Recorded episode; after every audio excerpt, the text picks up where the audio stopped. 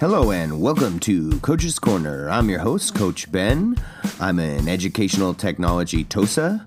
That stands for Teacher on Special Assignment, also known as an instructional coach. So, this is my journey, my journey of going back to the classroom. But before I return, I wanted to take the time to share all the things that I've learned over the last four years of being an instructional coach. So, put your seatbelt on, hit the gas pedal, and let's go.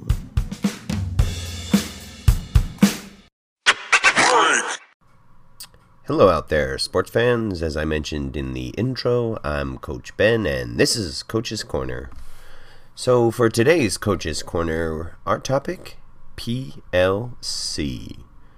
What does that stand for? Well, uh, some like to call it a professional learning community, not to be confused with a PLN, Professional Learning Network, although we could argue, you know, a PLC and a PLN probably have some shared attributes. For me, I think the biggest difference when I think of PLC, uh, professional learning community, I really think uh, more face to face connections, maybe like the people at your school building that community. And I think of um, PLN, Professional Learning Network, or Personalized Learning Network, um, as more the learning network that you might be connected with on Twitter or social media. Um, You'd have to look that up. Maybe you agree, maybe you disagree with me, but I think that's the best way to explain it. So, in one of our earlier episodes, we talked about uh, kind of getting started on a PLN, Professional Learning Network, or Personalized Learning Network, and we'll get back to that later. I think that was episode two. Um, but today, our focus is on a PLC, Professional Learning Community. Um, one of the reasons I'm kind of touching on this topic is I recently attended uh, through my district a training from the New Teachers Center out of Santa Cruz, and it was basically about facilitating PLCs as coaches. And uh, definitely, I got some great nuggets um, from that training. Um, very knowledgeable guys, very interesting professional development. And so today we're going to talk to uh, one of the trainers. His name is Kev the Math Guy. Um, and he just had a lot to share about what a PLC is and um, how to really get it off and kicking. But before, of course, we dive into that, I'd like to do our regular segment of sharing some of the wonderful things that are going around um, Monterey County. Um, I've talked to her about Salinas being the salad bowl capital of the world, but I'm going to give you some facts and figures. For example, Monterey County supplies 61% of the nation's leaf lettuce, 57% of the celery, 56% of head lettuce, 48% broccoli, 38% spinach, 30% cauliflower, 20% strawberries, and 3.6% of wine grapes. So the next time you're sitting down and enjoying some salad, hopefully you'll think of me. Coach Ben and those beautiful fields of uh, leaf lettuce, head lettuce, and all that good stuff. Interesting, it contributes over 4.25 billion per year to Monterey County's economic output, which I would say um, that is quite a bit of money. And uh, tied to that is 76,054 jobs. Um, that's one in four households in this area. And I'm getting this information, of course, cite my source being a good digital citizen, from the Farm Bureau in Monterey. Um, you can look them up, Farm Bureau in Monterey. So hopefully you learned a little something about uh, the wonderful area, Salinas, California, Monterey. And I think we're ready to take that dive into uh, PLCs. Um, so, with that, lights, camera, action, let's talk to Mr. Kev the Math Guy. All right, here we are. Um, today we will be talking about PLCs, and I have a special guest from the New Teacher Center. Hi, I'm Ke- Ke- Kevin Drinkard with New Teacher Center.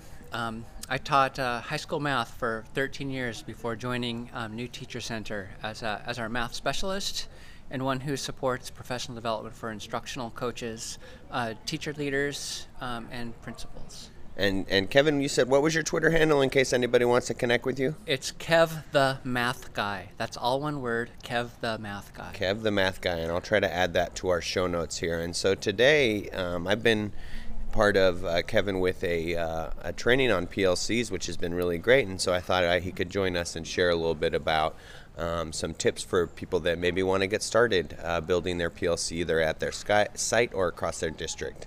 So, first of all, for those people that are listening, what is a PLC?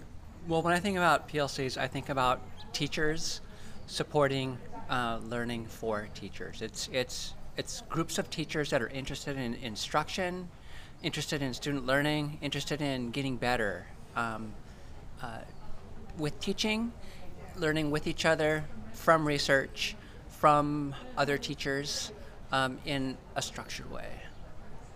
And so, do you find do you find as far as PLCs, do you find like a lot of them are kind of I don't want to say the word force, but you know, saying, "Hey, we're going to have a PLC," or do you find them kind of naturally arising, or is it a little bit of a mixture of both from the people you work with? Here's what we found at New Teacher Center that you know, PLCs can be super effective, super productive ways for teachers to learn um, and hone hone in their, their their craft. They can be more effective, we think, if at least one participant has some facilitation skills. That is, you know, some some some tips, tools, tricks, um, skills to facilitate conversations, to help build a safe place for colleagues to um, collaborate more efficiently, more effectively.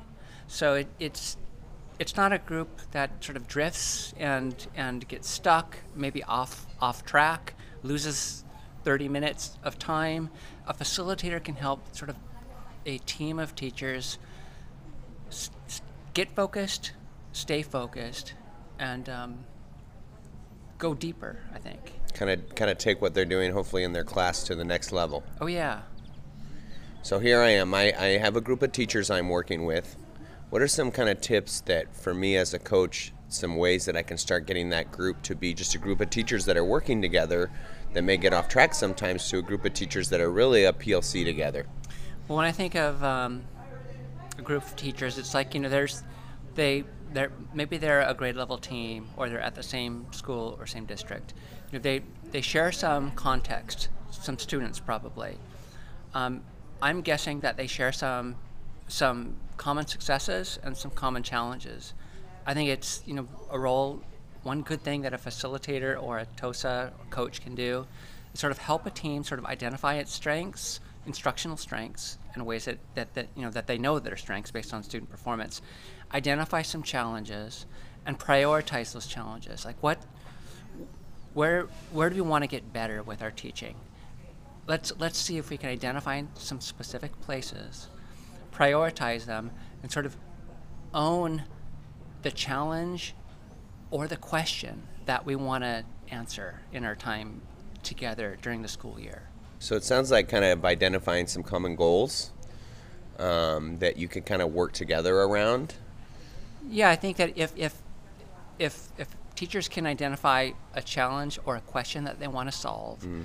they own it. It isn't like a coach coming in and saying, you know, let's talk about this because it's something that I want to talk about. You bring it out from the teachers based on their context, identify it, make it explicit, and then start to facilitate conversations where you can get into that challenge and, and into that question, say, and start finding some answers. So, so with that, here's kind of thinking about a challenge that I know probably some of our listeners out there are. I have a coach. My district's telling me that we need to work on A, this thing. How do I kind of bring my teacher or my PLC's voice in, into that? I, am just gonna free associate for a minute. I, I introduced myself as a as a math teacher, and sort of math has been my my specialty. Say, so I'm gonna make something up based on your question. Like, let's say that um, I have a directive to focus on the math practice standards. There's there's eight of those. Say, you know, I, I, I have some expertise and some experience in thinking about ways that I might be able to to dissect those standards, um, put uh, group group them in subsets in ways that I think can support a team of teachers in ways that are explicit to the the challenges and questions that that they have. In other words, I'm, I'm, I'm sort of taking that, that directive, which which might feel rigid, or maybe it doesn't, but taking it and then sort of like unpacking it and and applying it in a way that makes sense to the teachers that I'm supporting. Um, so you're so you're just making sure whatever they're doing is trying to give them some flexibility within that that broader scope. Well, yeah, some flexibility, but still be applicable. And you know, like the example that I used, um, math practices. I mean,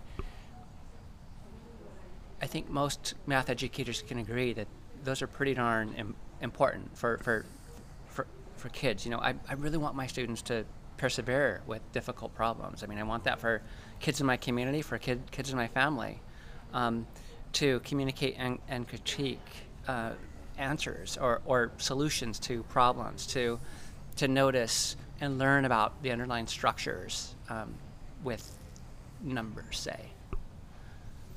So really, kind of, uh, again, really kind of dis- dissecting those and making meaning of them for their group of students.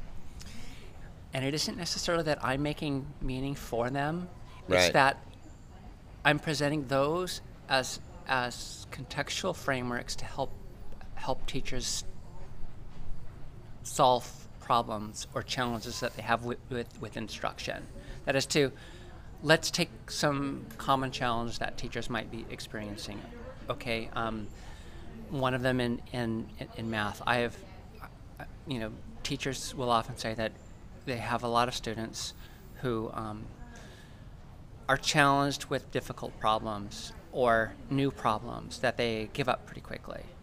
Um, you know, if I can frame that in the context of perseverance, one of the standards, then think about okay, through that frame, what do we know about perseverance? What do we as a, as a teaching group know about perseverance? What's working for some of us?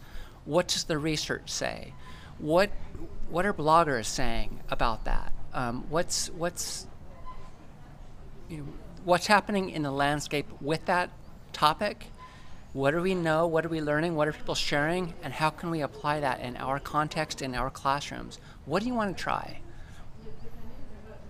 Um, identify it, dissect it, apply it to whatever curriculum you've adapted or, or, or you've written or you're using, and agree on trying something out.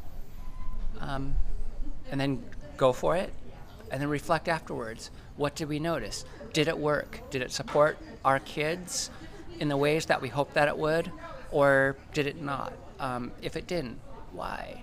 If it did, okay, this is cool. How, how can we go deeper? So it sounds like a lot of you know, as a facilitator, right? You're asking some asking the right questions is, is a big part of being a, a facilitator to um, help kind of lead and, and guide the conversation. In many respects, good facilitation is a lot like good teaching, right? Right. That that you know, it's it's about the questions and listening to the responses, sort of as formative assessment. What are you hearing? What are you seeing? What are you noticing? What does it tell you ab- about the teacher's practice? How can you build on on the momentum, the the um, positives, um, support their professional goals, and support their their learning also. So shifting gears a little bit from this, one of the other things I think that kind of was was a good tip or something that resonated is when you're when you're starting out working with a group, kind of a, establishing norms as a group. Um, so could you share a little bit about like you know how critical this process is, or maybe again a few ways that somebody could get started with it? when I think about norms, I think about you know, ways that adult, uh, that that professionals sort of agree that they want to work together. Um, you know, let's one of the norms that I value is um, equity of voice. That is, you know, can we create can can we work together in ways that all of us have opportunities to sort of share our thinking, share our experiences, um, and be self-aware if if we don't have equity. And what I mean by that is, you know, do we have some participants who who might process differently and say process verbally in an audible way more often than others. And what I mm-hmm. mean, you know, I, mm-hmm. you're you're nodding. You know, we might have participants that dominate the conversation.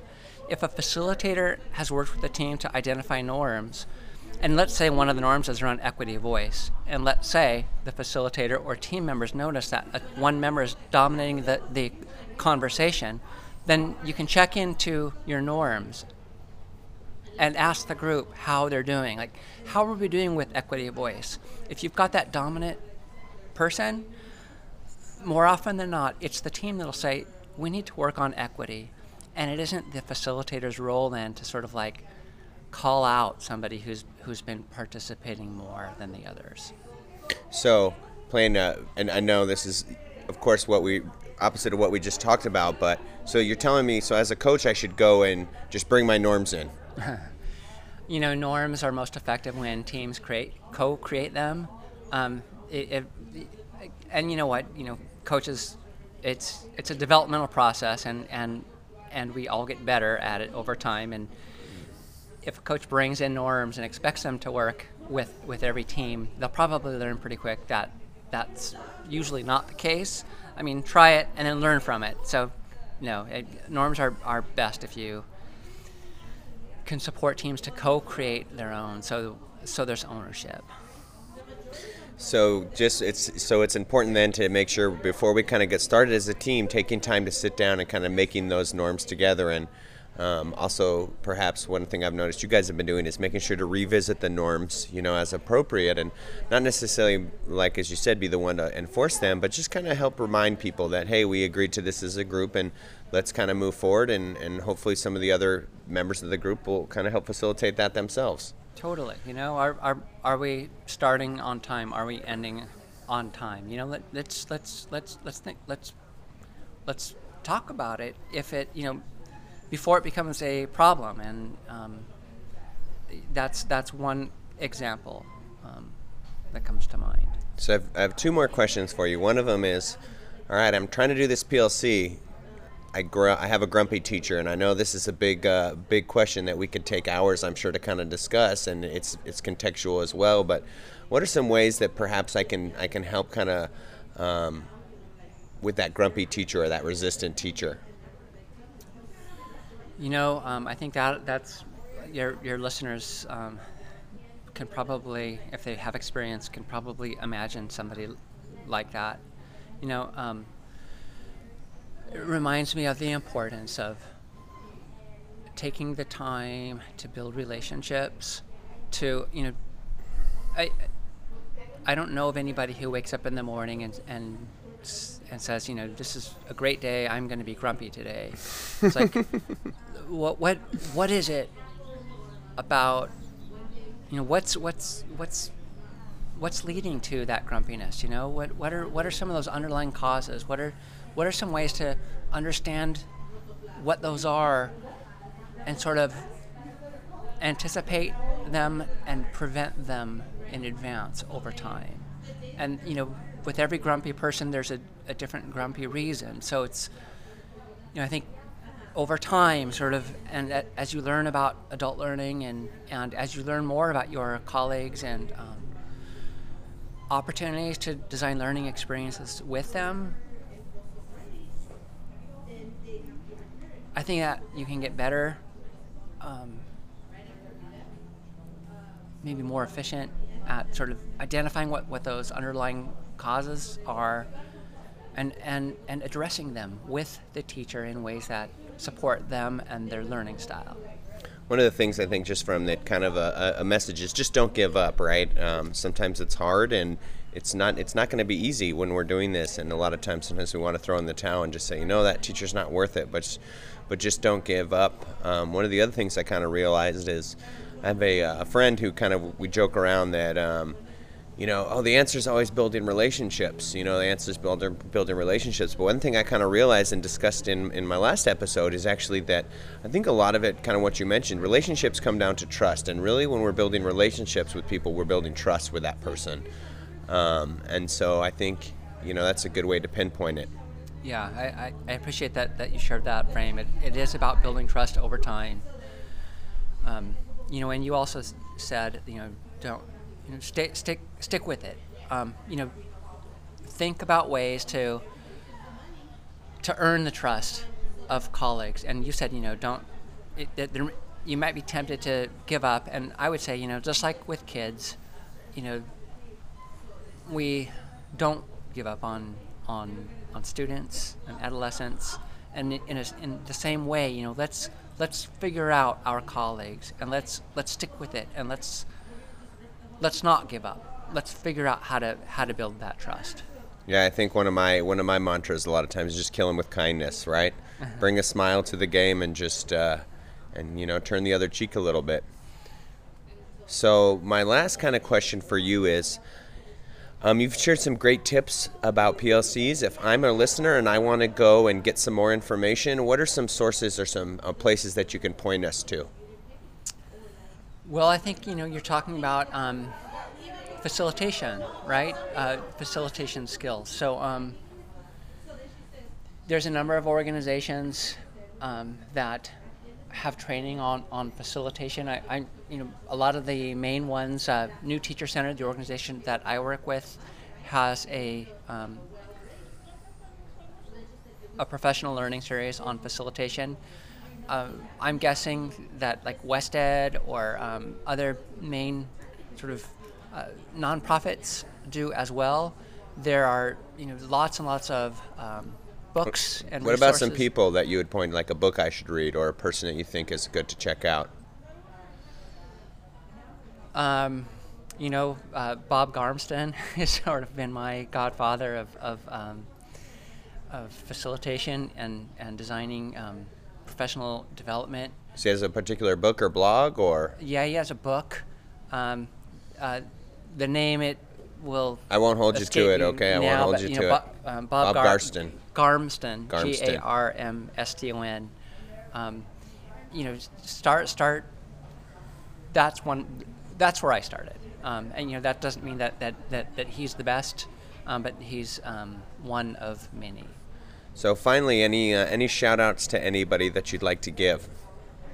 Could be a colleague, it could be a, a family member, just somebody you'd like to kind of recognize. Well, you know, I think Ben, um, if I could give a shout out to you, I, am not the most active Twitter user, um, and I think you know if your lis- listeners check out my, my handle, they'll they'll see I, have been pretty dormant. Um, I met you for the first time a week ago, and um, uh, you've re-inspired me to think about the power of Twitter to open up networks that are virtual and as effective potentially as face-to-face networks. Definitely, a lot of these people, kind of as I mentioned you last time, are part of you know my PLN or PLC. And so, if you're listening, remember you can blow up uh, Kevin's Twitter, Kev the Math Guy. Again, we'll tag him in the show notes. So, uh, thanks very much for joining me, and um, I look forward to continuing to connect with you in the digital world. Glad to be here. I look forward to it. Thanks, Ben. All right, Kevin. PLCs. Hopefully, you learned some more about uh, ways to kind of get your PLC going.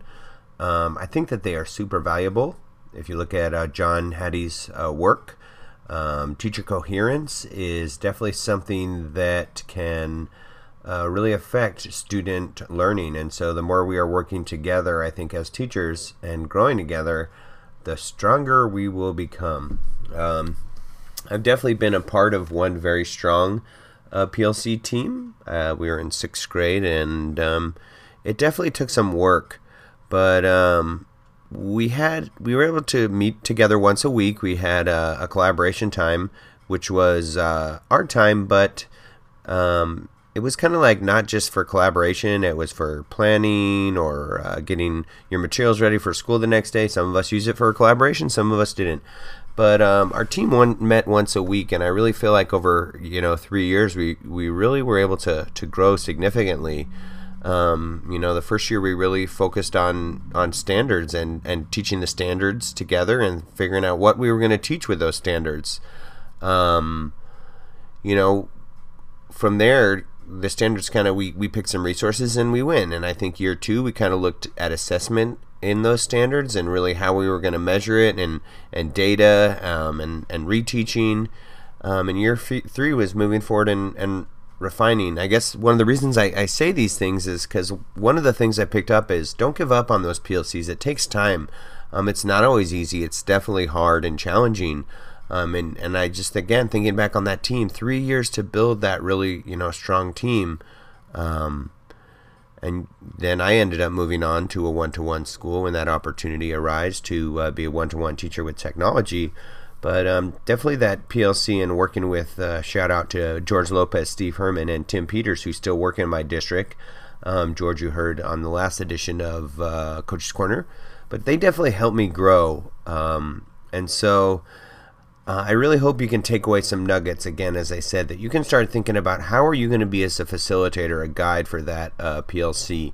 Um, the new teacher center definitely has some. I really recommend their training. Uh, great resources. Santa Cruz, awesome. Um, I definitely learned a lot. Very engaging. I think uh, the quote they left us with really kind of exemplifies um, PLCs. I don't remember the exact one, but it was kind of one of these. You may have heard it before basically, um, if you want to go fast, go alone. If you want to go far, go together. Just the fact that, you know, we can really learn a lot from each other. And so, PLC, hopefully it will bother you, you know, because you say, I think PLC don't bother me. I'm just making that song up. Anyways, hopefully you'll think about how you're going to start building those PLCs if you can. Um, also, uh, go ahead and reach out to at Kev the Math Guy, definitely an expert on Twitter. Um, he's trying to grow his PLN, so you can help with that. And I think before we end the show, I want to leave you with a little fun that I picked up from CUE BOLD, Bill Selak. And so, thanks for listening. Would love to hear from you soon. And let's see, what is the last little surprise for you? So this weekend, uh, or last weekend, I should say, I got to go to CUE BOLD, which I think I'm going to talk about lesson design perhaps in a future episode. Anyways, um, as you know, or maybe not know, at conferences, a lot of times after the learning is done, people have a chance to kind of get together and share and have some fun. Anyways, um, it ended up that I learned, or I became a better, I should say, because, you know, I was pretty awesome already. Just kidding. Um, not true. Um, I learned how to become a better beatboxer. That's right, a better beatboxer from a gentleman called Bill Selak. You can follow him on Twitter, just at Bill Selak. Anyways, he was one of the presenters um, along with myself at this conference. And so he showed me this video. And basically, it started out showing a picture of a boot and a cat. Yes, that's a boot, like that you wear on your foot, and a cat that goes meow. And so, anyways, he's saying this. The video said, and you probably have already seen it on YouTube. It's probably uh, new to me, old to you. But it starts out by saying, you know, if you're gonna beatbox, start by saying boots, cats, boots, cats, boots, cats, boots, cats. But then as the beatbox goes on, boots, cats, boots, cats, boots, cats, boots, cats, boots, cats, boots, cats, boots, cats, boots, cats. So, anyways little uh, just little diamond i thought i'd leave you with because you know life's too short not to have fun and beatbox while you can. So um, i'll put that in the show notes the boots and cats video. And just remember if you're ever like in an impromptu beatbox battle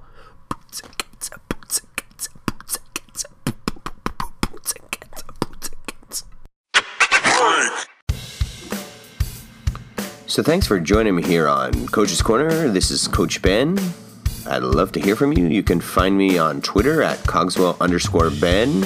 So if you have any quagmires, questions, conundrums, kudos, concerns, anything in the general nature of TOSAs or coaching that you'd love for me to chat about, I'd love to hear from you. So with this, this is Coach's Corner, and peace out.